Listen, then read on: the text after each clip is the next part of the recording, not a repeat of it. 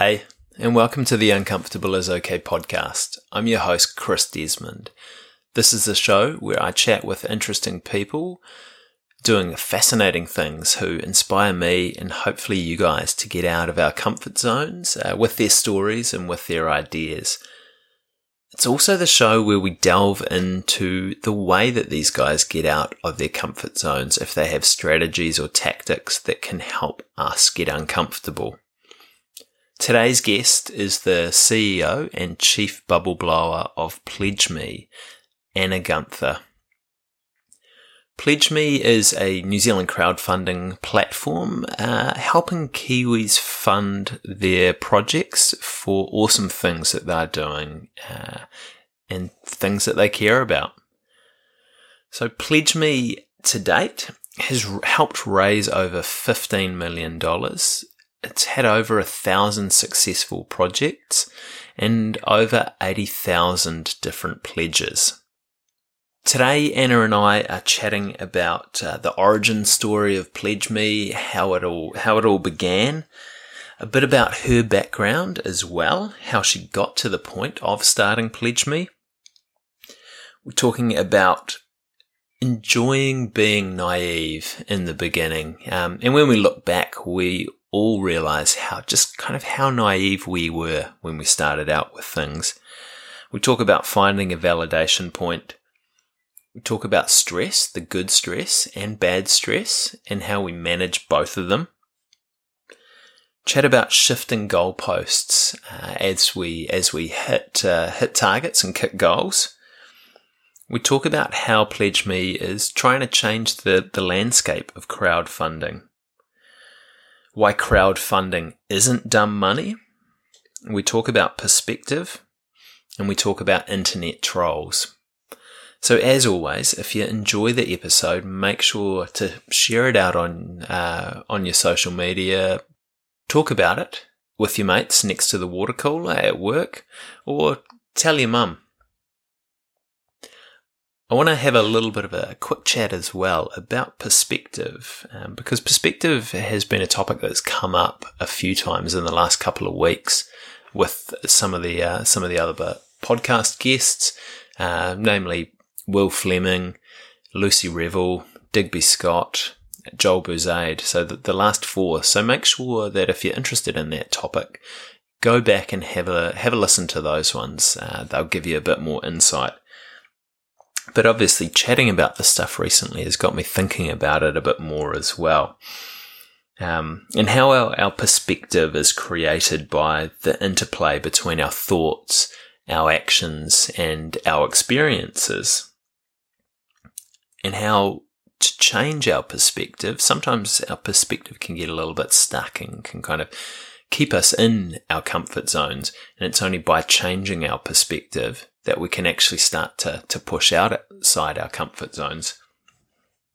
So to change our perspective, we also need to be able to change one of those other things that I mentioned before, either our thoughts or our actions or our experiences and it doesn't have to be a massive change. It can be a can be a subtle change that just kind of gets the ball rolling with that perspective change and allows us to push outside our comfort zone a little bit.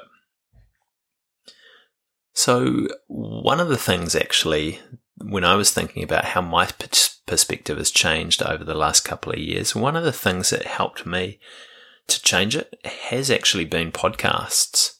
Sitting down and listening to different people's stories and listening to their advice and their ideas and, and the way that they're doing things helps to kind of mold my thought processes and change my thought processes, um, which challenged my current perspective at that time. But as I've, as my perspective has evolved, as it's kind of continually shifted, um, it, it's helped, uh, helped to really continue to sort of solidify parts of the perspective I have, but also to, to evolve other parts as well. So it's a little bit of a love fest about podcasts, that, that wee bit there. So make sure that you guys are, uh, are looking to kind of challenge your perspective at least. I think over the next week. Um, whether that's listening to listening to a podcast um, or taking taking a different action, doing something different, having a different conversation with people. Um, and speaking of podcasts, actually, I'd love to know what your favorite podcasts are outside of Uncomfortable is okay, of course. So, uh, tag me with your favorite podcast over on Instagram. Uh, my, my name over there is Uncomfortable is okay. Um, or tag me on, on Facebook or, or Twitter as well and let me know what your favorite podcast is to, to help change your perspective. But I think that's enough of a ramble. Thank you, uh, Will Fleming, from last week's episode for that idea of the challenge for me, just to kind of go off the cuff with things a little bit more. So, as I said before, make sure to share this episode out if you're loving what you hear. But thank you so much for getting uncomfortable with Anna and I today.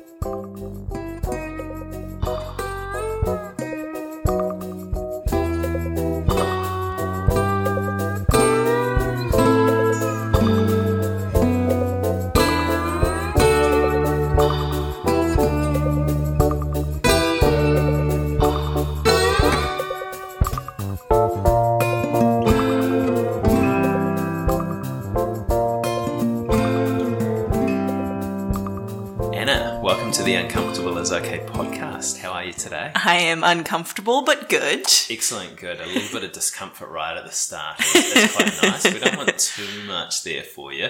Um, Anna, to give me and the listeners a little bit more insight into yourself, can you like tell us a little bit about your background, kind of where you grew up, um, where you went to school, any sort of massive formative experiences when you were younger that, uh, oh, that have wow. shaped you as a person?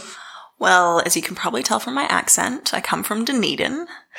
No one ever believes me when I say that. Um, but I grew up uh, between Boston and Dunedin. Um, my mum was a Kiwi, my dad's American. Uh, I moved to New Zealand um, fully when I was 12, so that's probably a big formative experience um, after my mother passed away. Uh, went to high school and university down down south. Um, did English literature degree because that's what you do when you don't really know what you want to be when you grow up. And I really love reading books. Uh, and then, yeah, ended up overseas again, did some travel, did some work, came back to New Zealand, worked for the government, uh, realized I sort of hit the peak of what I could do in government. And that's when Pledge Me started. So I went back to do my master's of entrepreneurship while working and Pledge Me was my thesis. Very cool. Very mm. cool. So did Pledge Me start before you went back to do your master's in entrepreneurship, or that was a kind of a result of going back to do it? Yeah, it was a result. So one of the things with the master's is you have to write a thesis on a company that you would could start. And so you do all of the things you're supposed to do business plan, feasibility analysis, uh, literature review. And then the idea is that you'll have done everything that you could start that company if you want to. And when I went into the program, I had no clue what I wanted to do. Like, I was just like, I was looking at everything. I was like, well, you know, what if we had like vending machines with DVDs or like community supported agriculture or all these different things. And then it was about six months in, I saw what was happening in the States with Kickstarter and got really excited and decided to do that. Awesome. What made you go back to to do your masters in entrepreneurship to start with? Like, what were the drivers there? Yeah, so it was. I was at work here in New Zealand and actually overseas. I was really privileged. I worked for the New Zealand government for five years and got posted overseas a few times. But I realized that I'd sort of gotten to the point of where I could, um, without having either worked in the private sector or having a master's. And so I started looking at programs. I looked at all the MBA programs around New Zealand and realized that the Masters of Entrepreneurship was like the lazy man's MBA because you um you only had to do it two days every six weeks, and you could keep on working full time. And so I was like, that's that looks great. And so I ended up uh, doing that while working, and and started Pledge Me uh, while I was doing it as well. The idea of Kickstarter started to get you excited at that point. Had you been exposed to crowdfunding much before then? So it was really early days. So this was in 2011. And so Kickstarter had been around for a few years, but wasn't really known internationally. Crowdfunding was really early days. The first platform started launching in 2006, 2007. So I hadn't really been exposed to crowdfunding, but I had worked previously in grants administration. So I really understood the struggles, especially companies had getting funding because I'd seen the process they had to go through to get funding from the government. And I also saw the process that I thought was somewhat flawed where, you know, there's a 24 year old making the decision around whether you get your funding or not. Also known as me. and so, yeah, I had a really interesting perspective on funding and how I thought crowdfunding could actually improve that. And so that's why I was so excited about crowdfunding because it sort of hit home for me that this was potentially a more democratized way of making decisions around who got funding and who didn't. Yeah. And that excited you a little bit more than vending machines with DVDs in? Yeah, totally. I'm, pretty, I'm pretty sure I saw them when I was in Japan last, actually. They're really cool, but Yeah. definitely there's a lot of logistical things around that. Mm, Yeah. mm, not overly scalable. Well, yeah, you need a lot of you need a lot of manpower for it anyway. a lot of capital to get that started. Yeah, whereas with the platform, it was it was relatively easy, especially with the first iteration because I partnered with a, a tech co-founder, Yeah. and so he built the platform and I did everything else. Very cool. And uh, so, how long is the is the Masters of Entrepreneurship, and when did you kind of think, "Hey, this is this is a tipping point that actually, rather than just being a theoretical sort of concept that's floating around that I'm writing down, actually, I want to go and do this." Yeah, so the program is supposed to go for 18 months. I ran away overseas halfway through, so it took a little bit longer for me. Um, I ended up being posted in Shanghai for six months for work, but it went, yeah, I think it was probably about, yeah, it would have been like a year and a half in when I found out about crowdfunding. And then I worked on that thesis for six months. And that's when we decided to do Pledge Me and launch it. And I met my co-founder. So it was relatively quickly after deciding that's what I wanted to do that it actually happened. Because I started researching what's happening in New Zealand and I found this guy who was just launching something. And so that's when I met him and said I was really interested in helping. And yeah, it just went from there. Was there much trepidation about starting that off yourself? I think the scariest moment when, when it first started was the moment where I put my own money into it. So mm-hmm. We both decided to invest some cash into getting um, a designer in to do the front end of the platform because what uh, my co-founder had originally built wasn't very pretty. and it turns out you need a good brand to get people to use something, especially online. You need to trust it. And so we both put in five thousand dollars of our own money, and and that was the moment where I was like, "Oh crap, this is this is like a real thing. Like, I I could lose all my money. Like if this doesn't work out." But yeah, Yeah. And was that kind of most of the money that you had at the time? it was a lot of the money that I had. Yeah. Yeah, it was a lot of my savings. So, yeah, obviously that uh, kind of investing that much in it as well it gives you i mean you, uh, you probably always had that incentive there but you've just kind of invested so much of yourself into it that you're like wow i need to i need to make sure that i do this really really well now and it sounds like you had a had a great plan in place beforehand well i should actually ask you did you pass your masters of entrepreneurship I did. I got Yeah. an A. oh nice yeah yeah yeah Um, though I do look back on that plan, I actually share it with some people still, and I look back and I'm like, oh my god, I was so young. like just like the metrics around when we'd be successful, it's so Yeah. tiny. what you had yourself kind of uh, being real successful after like six weeks or so, or Not the time frame, but just like we had numbers. Like we're like when we have 15 campaigns that have been funded, that's like when we're going to really start taking off, and you know, um, and you know that happened within the first few weeks, so that was relatively quick. yeah. But you know now we've had over 1,200 Yeah. successful campaigns, so. why did why did success look like that for you when you started? I think it just it felt like that was the point where we had multiple people having had used the platform Mhm. and being successful and actually working and like that felt like the validation point when we could start really telling people about it like Yeah, you know cool. but yeah Yeah, and do you remember when you got to that point within the first couple of weeks? Did you feel successful at that point? Did you feel validated, or definitely felt successful and definitely felt like we'd built something that was working um around that same time though uh Uh, we had our first major hiccup in that our transaction provider decided crowdfunding was illegal and they took us down. it was around the same time as we'd had like our 15 successful campaign. Um, and that was probably one of the most stressful experiences. Oh no, it wasn't the most stressful, but it was definitely one of one of the top stresses at the start. Um, didn't really sleep for a day, two days. Mm. So when that ha- when that happened, what was your what was your reaction to it besides not sleeping? Were you sl- not sleeping because you were just really worried, or were you not sleeping because you were actually getting out and just had heaps of stuff that you needed to do? So we were doing a lot of work. So as soon as that happened, we um, as soon as it happened and we realized we couldn't talk them out of it, uh, we got in touch with all of our campaigners and told them what was going on, um, apologized profusely, said we, you know, we never knew that that could happen and we weren't doing anything illegal, so it didn't really make sense, but that we were going to build a new solution where people could still pledge through the platform, but we wouldn't be processing tokens, so we wouldn't be taking credit cards. Um, so my co-founder at the time, he started building that so we could actually keep the platform going. Uh, and I managed all the comms and the media and everything around it. And the beautiful thing was our campaigners, especially the ones that knew us personally, um, started going out to the media and telling them what was happening and being like, this thing has happened. You should do a story on this. So the media started calling our transaction provider being like, why have you shut this platform down? do you know there's a group of Christchurch choir boys that now won't get their money to go overseas to do the thing? And, and we were just like, oh, this is like, it's awesome. The support um, that came out around it was, was beautiful, but it was just really stressful. Mm. Yeah. Yeah.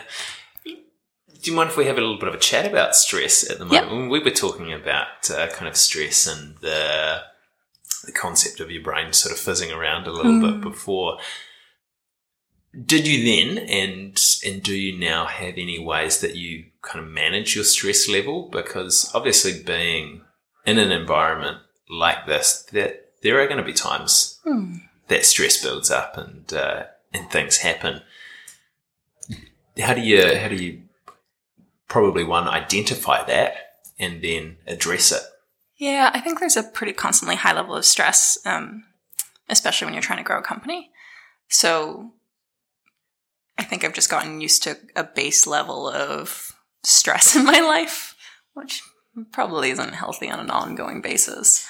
Uh, but one of the ways that I deal with stress is I just have some really amazing friends. So when things are happening, I have a lot of people I can talk to about, you know, what would they do? And especially friends who have either done their own companies before or have experience in certain areas. So, you know, they're really useful to soundboard often and sort of give me some perspective on whether the stress is useful stress or whether the stress is just, that's not something that you can worry about. You know? Um, so yeah, it's really good to have that sort of network. And I've been really lucky in building, um, a really good, strong yeah, foundation of friends who've done businesses as well. Mm, very cool, very cool. Yeah, and I think you're you're right on that point about uh, about good stress and, and bad stress, or yeah. I think they call it uh, distress and and eustress as well. That sometimes stress is it's like a catalyst for getting you going mm. and, and and doing things, uh, and kind of. I was talking to a, a guy uh, last week, actually, the podcast that came came out um, about he talks about finding finding your edge. So mm. the the point where you're at the kind of the edge of your capability, and that beyond that is is uncertainty, and then kind of working there. That's when you that's when you're really alive. You're under that amount of stress to be able to kind of generate awesome ideas and respond really really well but not so much that it's that it's overwhelming you. Yeah, and I think that's a really important distinction. Like, yeah, there is healthy stress, which is just making you think differently about things and um, push harder. And it's one of the reasons they say bootstrapping is is good, you know, because it means you are trying to make things happen, not with all the money in the world. Like, you have to make some really clear decisions about what's going to make the most impact. Um, but yeah, once sometimes it can get to the point where it's actually bad stress and you're in the pit of despair, and that's when you need people to tell you like, you know, actually look at all the successes that you have had or this is a thing that you can change or, you know, this is a thing you shouldn't even be worrying about. Mm. Um, yeah. That's cool that you've, you've got that, that network there to, to bounce ideas off with that because sometimes I think if you, you just get stuck in your head around that, it is, you just go, go in circles and sometimes you just kind of spiral downwards and then someone will say something and you think, oh, actually, why was I so concerned about that? You just kind of latch onto it. But that's an interesting rabbit hole we've been down. Coming back up out of the rabbit let's hole. Jump, let's jump back. Jumping um, back out. So you'd had 15 successful campaigns. How quickly did the goalposts shift for you at that point in time to kind of what what were the next things that you were you wanting to work on at that point? Yeah, so I think the, the goalposts have constantly changed as we've grown as a business. And so the first year was really focused on project campaigns and, and how are we going to do that um, really effectively. Um, the second year was sort of growing that. Um, and at the end of the second year, we actually changed our technology, um, decided to move from .NET to Ruby on Rails. I don't know if you know anything about tech, but it was a complete rebuild, um, which was good in a lot of ways. It made what we were doing more scalable.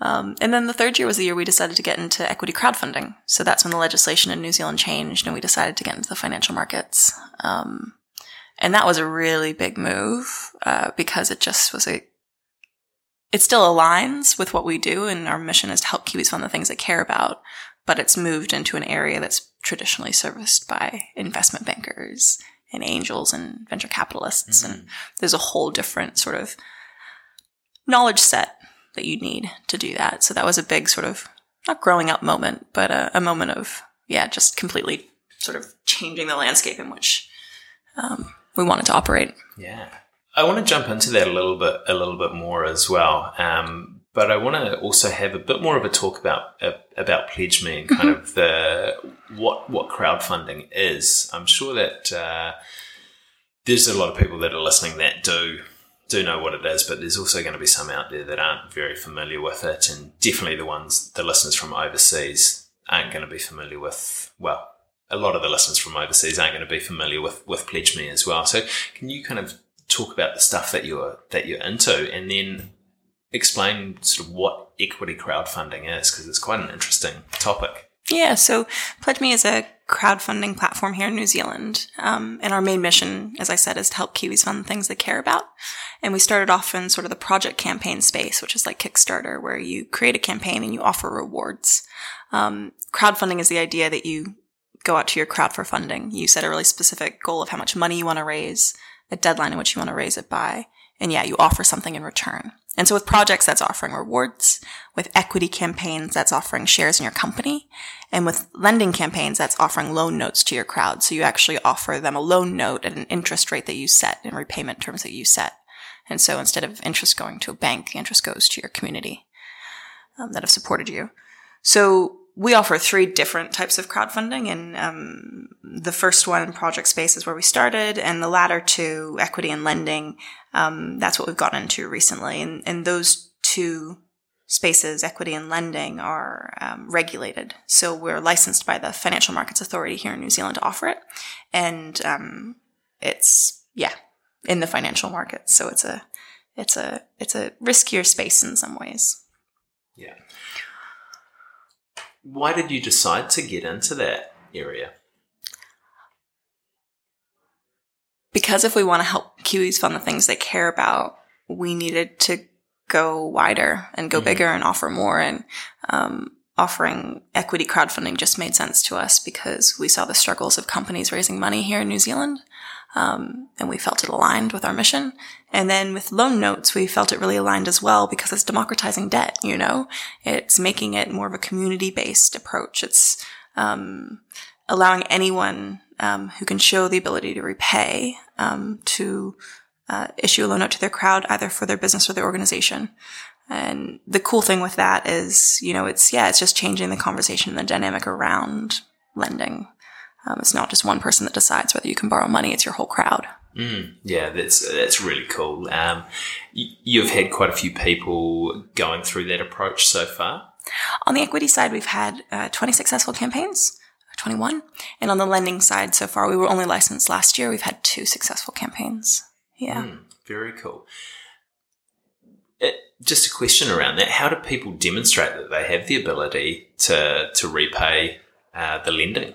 So it's it's based both on current financial performance and um, forecasts. Mm-hmm. So they we don't want people to borrow money that have no possibility of repaying it because you're putting someone in a shitty situation. You shouldn't do that. Um, but at the same time, um, yeah, you want to allow people to do it without being stuck with exorbitant interest rates or having to guarantee um, the loan personally. you see that kind of that's one of the big sort of future things that you'll pledge me will be working on, but also kind of the, the area of crowdfunding and the area of finance uh, is going to uh, to really adopt and run with. So lending is two thirds of the international crowdfunding market already. Is it? Wow. Yeah, so it's it's huge, especially internationally. Um, and I think in some ways that just makes sense. You know, people sort of get debt. They sort of understand it more than they'd understand investing in a company and how you set valuations and all of that. Um, but also it is, yeah, it is in some ways more democratic. It, I get really excited when I look at things like the Grameen Bank. Have you heard of that? No, no. So the Grameen Bank is uh, was set up by Muhammad Yunus in the 70s in Sri Lanka, and it was the idea that instead of um, giving charity to your poorest people, especially your poorest women, um, you should be lending them money so they can go out and start their own businesses and repay it. And instead of having one central bank decide who gets the money, it's actually people within the community that decide who gets the money. And instead of that individual getting the money individually, they have to go into this process with a group of friends who all learn about financial literacy at the same time. So when they have to start repaying that loan, it's not just them thinking about how they're going to do that. They've actually got a crowd around them supporting them. And the repayment rates for the Grameen Bank are like insane. It's 99%, you know, and the amount of good work that they've done in those local communities, bringing them out of poverty, it's insane. And so like, I'm not saying we're trying to be the Grameen Bank because, you know, they've won a Nobel Prize, but like that sort of thing, like just changing the conversation around finance is really exciting. Mm, mm. With the people that you talk to around this, is it mostly positive responses that you're that you're receiving, or is there quite a bit of pushback as well, saying mm, no, not not sure about this? Uh, we get both. It really depends on who we're talking to. There's a lot of excitement.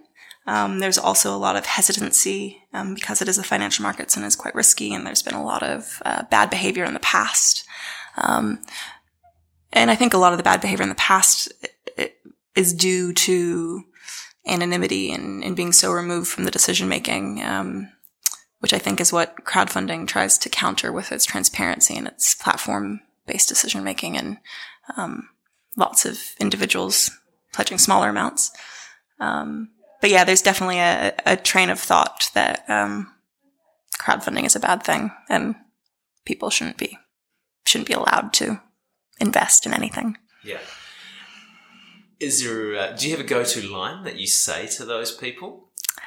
Um, well, one of the one of the biggest uh, one of the biggest uh, bits of feedback we get is that it's dumb money. You know, the people that are investing don't know what they're doing. They're dumb. And uh, I was chatting to one of our founders about that. Who um, Stu from Yeastie Boys? They raised half a million dollars in half an hour for their um, craft beer company.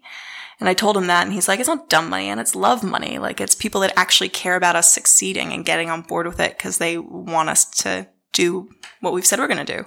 And they're bringing so much more than just the cash. They're actually bringing skills. And that's what we've seen is, you know, the people that support crowdfunding campaigns are motivated by more than just a financial return. And they are helping our companies do things that potentially the previously known as smart money wouldn't have been able to do, you know, bringing in skills as chemists and as, um, you know, branding um, experts and all of that.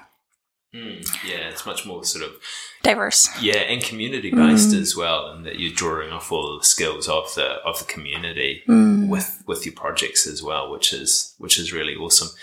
And it's yeah, uh, I definitely don't agree that it's that it's dumb money. Um, it's just so. It's just so. It's just so mean. Like it's not even mean. It's just so like looking down on and patronizing the crowd and being like, "Oh, I'm better than that." It's like the crowd is everyone. Like it's just it's as diverse as mm. anything from accountants to chemists to anything, physios.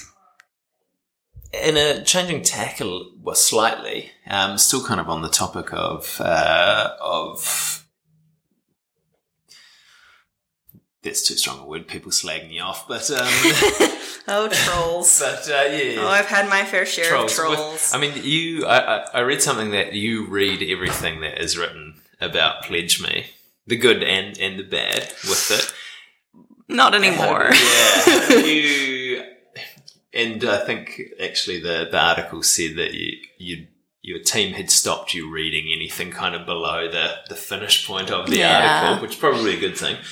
But when you when you kind of receive criticism, how do you deal with it now compared to how you dealt with it when you started out? So when I first started out, I read everything. Mhm. So I'd read the articles, I'd read the comments, I'd stew, um, I'd cry. Uh, now I rarely read the comments on articles uh, to the point where people will mention stuff that has been said in the comments, and I'll just be like, "Cool." I'm really not engaging in that. I'll engage in people that want to talk to me in person, and I'll engage in people that engage me online directly um, to a point. But if someone's just writing anonymous comments on a National Business Review article, I really can't be bothered responding to them because, yeah, they, I don't feel like they've um, done it in a transparent or direct way. Yeah, it was a hard learning to get to that point, though. Like, um, as you start putting yourself out there to get that sort of pushback and that sort of negative commentary from people that won't even put their names to it is is quite jarring. Hmm. Mm, mm. Yeah, and I think it's it's a real challenge when you're kind of intricately tied to to something and to a to a project that your part of your identity is wrapped up in that as well. That when people start to to kind of challenge it, it almost gives you a little bit of an identity crisis and makes you question yourself a wee bit as a person at times. Um, Yeah, it, there definitely is. It definitely is hard, but at the same time, like we should be having robust conversations about Mm, everything, and I'm not against having those conversations and discussing um, different perspectives. I think diversity of perspective is really important. Um, for me, there's just I feel like sometimes, yeah, a lack of kindness or a lack of caring um, online that is sort of distressing. Mm. Mm. Yeah, like what what areas do you see that in specifically around the around the online stuff? it did mainly in the comment section of any online news um, website, uh, except for the Spinoff and um, Radio New Zealand because they've decided to turn off their Mm. comment sections. Um, Why do you why do you think that there is that negativity out there? I mean, everyone's different and everyone has the perspective that they have based on their life experiences.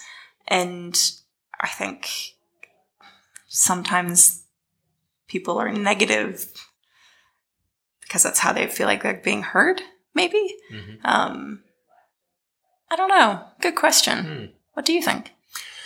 Ooh, turning the table is nice. Yeah, um, I think it's. I mean, it's a. I don't particularly write comments on articles, good or good or bad, um, but I think yeah, often you're right that people are looking for their opinion to be heard and for their opinion to kind of be be validated Mm. with that stuff and actually post putting something up that's that's negative or slightly controversial is is going to to get more feedback on it. Um, but also, I mean, it- potentially it's it's people kind of coming from a, a place where they're a little bit scared and uh, things aren't quite going as well for them as they as they maybe want them to be. Yeah, so they're uncomfortable themselves. Mm. I think there is that thing as well. You're right. Like, you know, people are either triggered positively or negatively. And if there's nothing that they have to engage with, they probably won't say anything. But Mm. they're, you're only ever going to get the good stuff and the bad stuff. Like, there's not Yeah. really any in between. And you get a lot more bad stuff than you do good stuff. Yeah, or at least the oh, I made the mistake. I made the mistake of um, on one particularly harsh article um, sending my friends to it because I I tweeted. I think I tweeted or maybe I Facebook about how sad I was that the comments were so mean, and so there was basically there's just this loving on the article where everyone started saying how great I was and how great the company was and how actually they were really supportive of us. And you know some of our investors started like commenting about how much they supported us. And so they actually decided to do a whole new article about the comment section of the previous article. So it made my life arguably worse because now there was two articles for people to comment on. and I was like, oh yeah, no, I'm never doing that again. I've learned my lesson. Uh, good, yeah. Life, life's a learning process. It eh? is, it is, it is. And uh, I mean, you, you talked a little bit before about the, the stressful situation of um, of having people decide that crowdfunding was illegal and then having to change your your whole your whole approach. And you said it was one of the most stressful situations. What what has been the most stressful, or a couple of other ones that have been really stressful for you? Yeah. Um,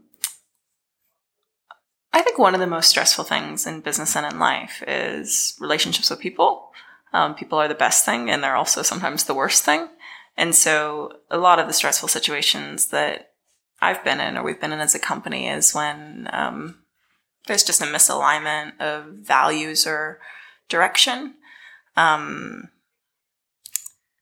yeah, there were there was one one instance with um, someone that we wanted to bring on as a director, and uh, just the realization during that process that you know there was very different views on where we are going and different different um, decision making processes and different ways of reacting to information and yeah situations like that can just be really Mm. highly stressful Yeah.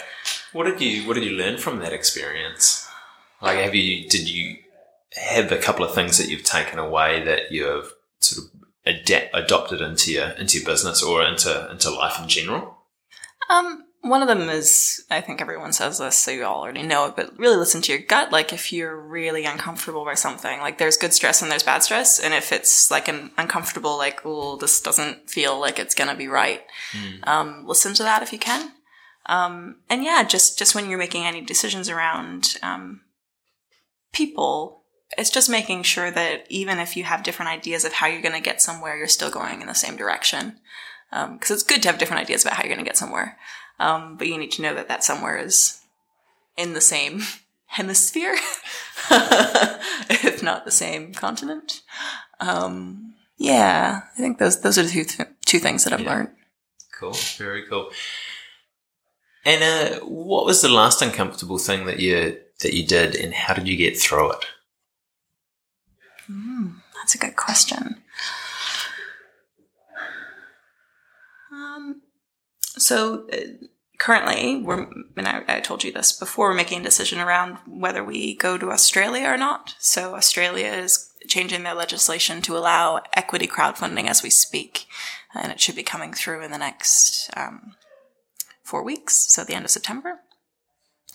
And that's been a really stressful decision because Australia, while it looks like it's very similar to New Zealand, is very different.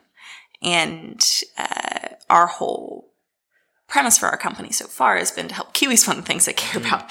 So what, what's that going to mean if we go across a ditch and, you know, will we be able to do it? And so there's just been a lot of really big questions around, yeah, should we do it? How would we do it? And all of that. And so it's been quite uncomfortable. But at the same time, um, the team has been amazing around it and sort of the discussions and the planning and the strategy sessions um, have really gotten at least me to a point where I'm quite excited, and I think that's something that we should we should go over and see. You know, we should go over and see if it makes sense for us to be there. Awesome. So that might be just an extension of the answer for this next question. But what's the next uncomfortable thing you're going to do? Yeah. Why is that uncomfortable for you? I think Brisbane in summer is going to be quite uncomfortable. um, yeah, I think it's going to be that. I think it's going to be going and effectively starting from scratch in some ways. You know, we've got experience and a background here in New Zealand.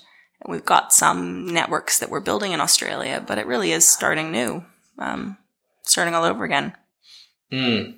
Yeah, with a with a whole new set of challenges, but a little bit more experience as well. So hopefully, Yeah, experience and a great team and Yeah. some awesome cheerleaders and, you know, potential. But um, the thing that scares me about Australia is they love their rules and they are looking set to overregulate the industry to a point where it might not actually work.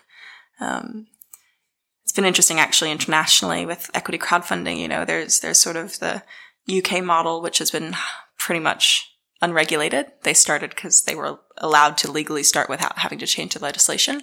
Um, New Zealand was the first country in the world to change our legislation to allow it, and we've done it in a pretty flexible way. But America and Australia have both gone down a really overregulated route. And in America, in their first year of equity crowdfunding, they only did $32 million worth of deals. Um, in New Zealand's first year of equity crowdfunding, we did $12.4 million worth of deals, and we're only between 1% to 2% the size of the States. So the States has done something massively wrong. mm, that's interesting. yeah. Where do you see the Where do you see the future of crowdfunding going? So in my mind, the future of crowdfunding is around lending. Um, I think that that's really where um, a big difference is going to be made, both for companies and for organizations. But I also think the future of crowdfunding is with social enterprise. So the idea that, um, you know, the, the people that are going to be going out and funding their plans are people that are trying to make more than just a financial return. You know, they're focusing on the environment and people, um, as well as profit. Mm. Very cool. Mm. Very cool. And I've got uh, a couple more quick questions mm-hmm. for you, but I just want to say thanks very much for, for taking the time to sit down and have a have a chat with me today. It's been really awesome. awesome. But also thank you so much as well for uh, helping Kiwis go out and fund the, the awesome ideas that they have and the things that they, they care about and thank you. making making New Zealand a better place for it. Awesome. And I wish you wish you the best of luck in Australia with it as well. Thank you. Um, first question should be relatively easy. If people want to, to follow along with you um, or with PledgeMe, yep. Uh, where should they go? How can they do that? So PledgeMe is on Facebook and Twitter. Um, just PledgeMe. Uh, P L E D G E M E. Um, you can go to our website as well, www.pledgeme.co.nz. Um, for me personally, I'm quite prolific on Twitter. Um, and my handle is at where underscore is underscore Anna. Um, because I travel so much, no one ever knows where I am. Okay. Yeah, I was mm. wondering. I was wondering why you had that one. Yeah, yeah, it's a constant. My team were like, "Where, where, where are you today? Wellington or Dunedin or yeah." Yeah. Awesome. Uh, the next question is a little bit bigger. Mm-hmm. Do you have any challenges to leave me and the listeners with today? Challenges in what way? Like challenging you to a duel, or what are we? It, it could be. It could be that, or yeah. something that you think that we should go out and implement in the next week. Hmm, that's a good question. Or think about. I think I just challenge you to think about um, what positive difference you want to make in your community. You know, what is the social enterprise that you want to support? Either by purchasing from them or the social enterprise that you want to start, you know? How, how can you make a difference? Hmm. Awesome. Anna, thank you so much for getting uncomfortable with me today. You're welcome. That was a lot less uncomfortable than I thought it was going to be.